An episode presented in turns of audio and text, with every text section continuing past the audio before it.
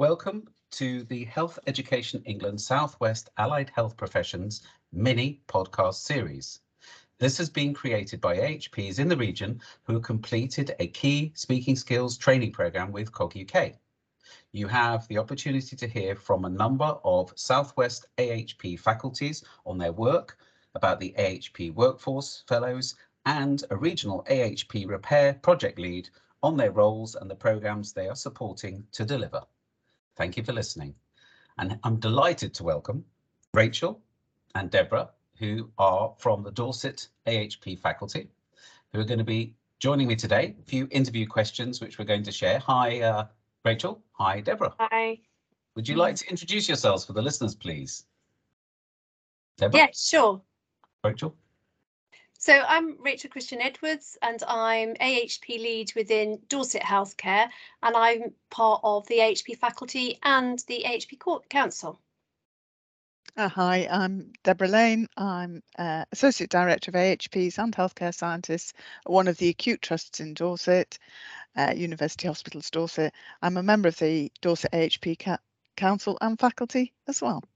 Fantastic. Well, thank you for that. Um, just a quick um, sort of chat with you really about I mean, being part of an established AHP faculty, which Dorset is, it's been established. I'm not sure how long. Rachel, tell me. Oh, so the faculty has been established since October 2020, but in fact, the council's been established since um, February 2019. So yeah, quite a bit of time has passed and working together now. Okay, that's fantastic. And what does it mean to be an established faculty? How does that work?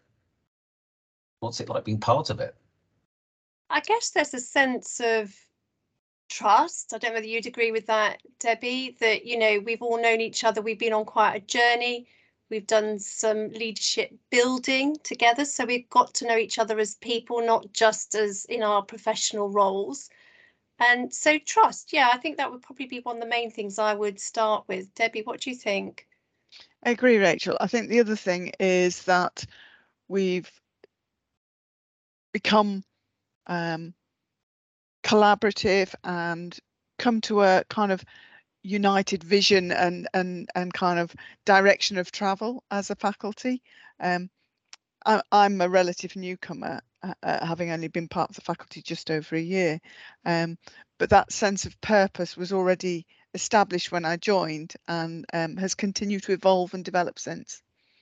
Yes, there's a real sense of that shared vision about wanting to improve um, care for people of Dorset, isn't it? So that's, you know, pa patients always at the focus of what we do, even if we're talking about workforce, etc. But actually, that patient care is really at the focus. And being part of the community of Dorset as well. Okay, is that is that what you gained most, or what have you learnt most from being part of the faculty? Then, what what's been for you professionally so helpful and, and useful in in developing you as leader as leaders? For me, um, I joined the faculty simultaneously with um, taking up a role in Dorset. And for me, um, although I was used to being part of a faculty in my old organisation, um, it was a quick way into developing networks and and um, knowing who was what, where, and when in Dorset. So it, it helped me embed myself within Dorset, um, which was really helpful to me um, as a leader in one of the acute providers in Dorset. especially as a newcomer as well. Absolutely. And I got you up and running much more quickly as well, having that background connections as well. Totally which, agree. Which is great. Okay. And in terms of connections, because I think that's something that's come out about being established and knowing lots of people, Rachel, how does it work in terms of what are the range of your connections and fingers in pies, if you like, across a big network, thanks to the, the established faculty setup? Yeah, it's a really good question, Robin, because actually as the um, the faculty has grown and become established, those links have become more established. So that's not just between us working within health and social care, but that's links to research, it's links to things like um, the ICS workforce team. So just to give you some really good examples of that, we work really closely with, um, with the workforce team around um, promoting AHP professions for the young people of Dorset, how we might develop um, more of a lead um, approach around apprenticeships, clinical placements. Um, we've had a really clear leadership offer. So I think for me, those are some of the real gains of having the faculty. Okay, and Deborah, what about yourself? What have you spotted again of these connections? What have you been able to utilise as part of your role? So I think one of the strengths of the uh, faculty is the breadth and range of AHPs from such a diversity of settings. Um, and, and because each of those individuals are there bringing in their own connections, that helps the faculty as a whole have more connections.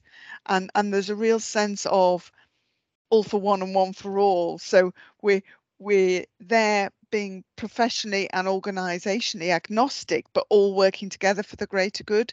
So uh, if one of the other members of the faculty has got a connection, they help bring that information and that connectivity to the whole faculty. Um, even if it's something they've developed personally within their role. So it's it's a much you know it's fingers in pies, it's tentacles going outwards um, to the system as a whole and wider. Yeah, So- I agree with you, Debbie. And I think if you think of our links with our higher education institutes, that's been really integral to taking some of the work we've wanted to do forward, such as our career framework, you know, things that we're going to have on our um, our AHP website for Dorset. So there's those connections have been incredibly helpful, and it's it's it's more than the sum of its parts. I think I would say, Robin. Okay, well, that's fantastic. And people are not holding on to silos, it seems. People are willing to share. There's not any sort of barriers to that. It's very open. Is that how it goes? really Yeah. open and i think probably that's been one of the things that's been a real privilege in being part of the faculty is that we put those professional and organizational um, boundaries things to one side you know debbie used the phrase being professionally and organizationally agnostic i think that's quite a nice way of thinking you know we might bring that professional lens and we might bring a an organizational lens, but actually they are not barriers to the work that we do collectively. Okay. And I would say one of the flip sides and challenges to that um, is ensuring that we then have the cascade back down into our organisations and and to bring on the wider workforce into a thinking in that system wide way, but also understanding what's what's going on in the faculty and being able to have a voice back up into the faculty. And, and because we recognise that challenge, one of the things we've done to um, enable that wider communication of the work of the faculty is through the uh, secondments and, the involvement of staff such as the support workforce. And maybe Rachel, you'd like to talk a little bit more about some of that. Yeah, sure, Debbie. So, um, and Robin, you asked earlier about newcomers, and I think, you know, we've got newcomers that become established members of the faculty, but then we've got newcomers who come in to do a piece of work that's been funded by Health Education England so that we can look, say, like at clinical placements, or as recently we've looked at our um, our workforce, we've looked at particularly our support workforce, as Debbie's just mentioned. So that's about welcoming somebody in for maybe a six months period to do a piece of work that is across organisations, reporting back into the faculty and supported by the faculty. And one of the things, Robin, that we have learned um, is it's really important to support those people because they may not have the same level of knowledge as the faculty that we do.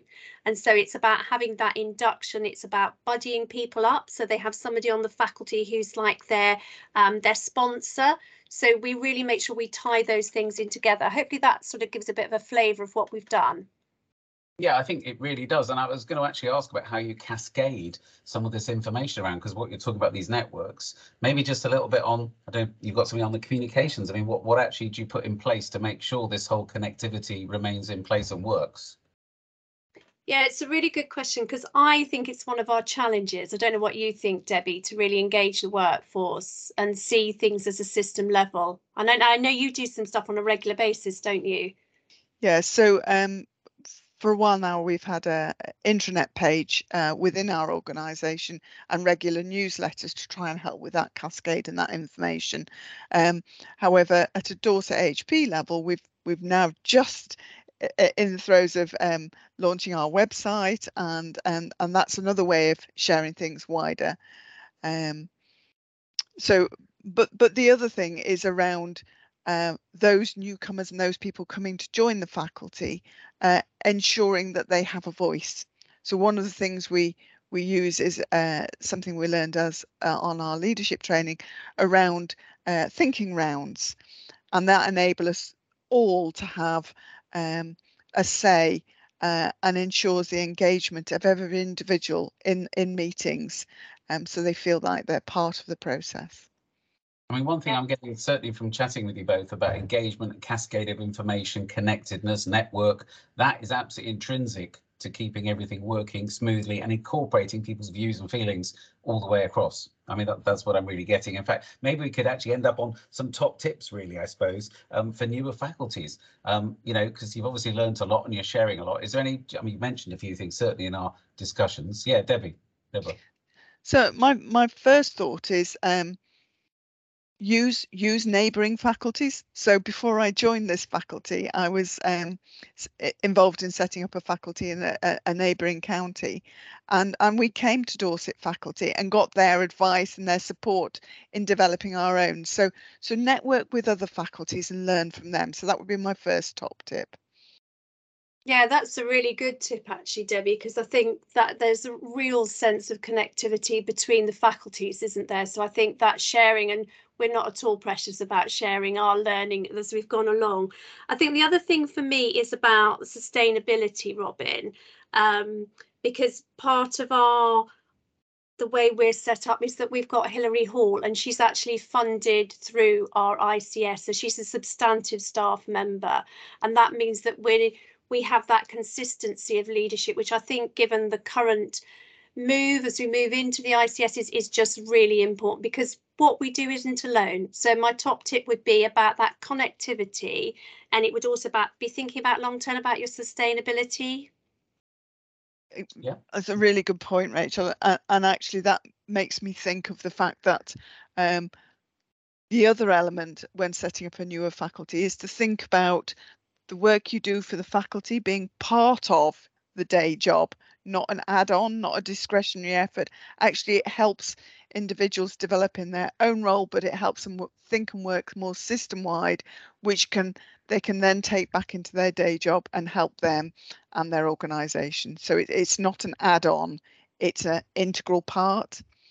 Yeah, I'd agree with you, Debbie. That's such a useful reflection because for me, it's part of the job.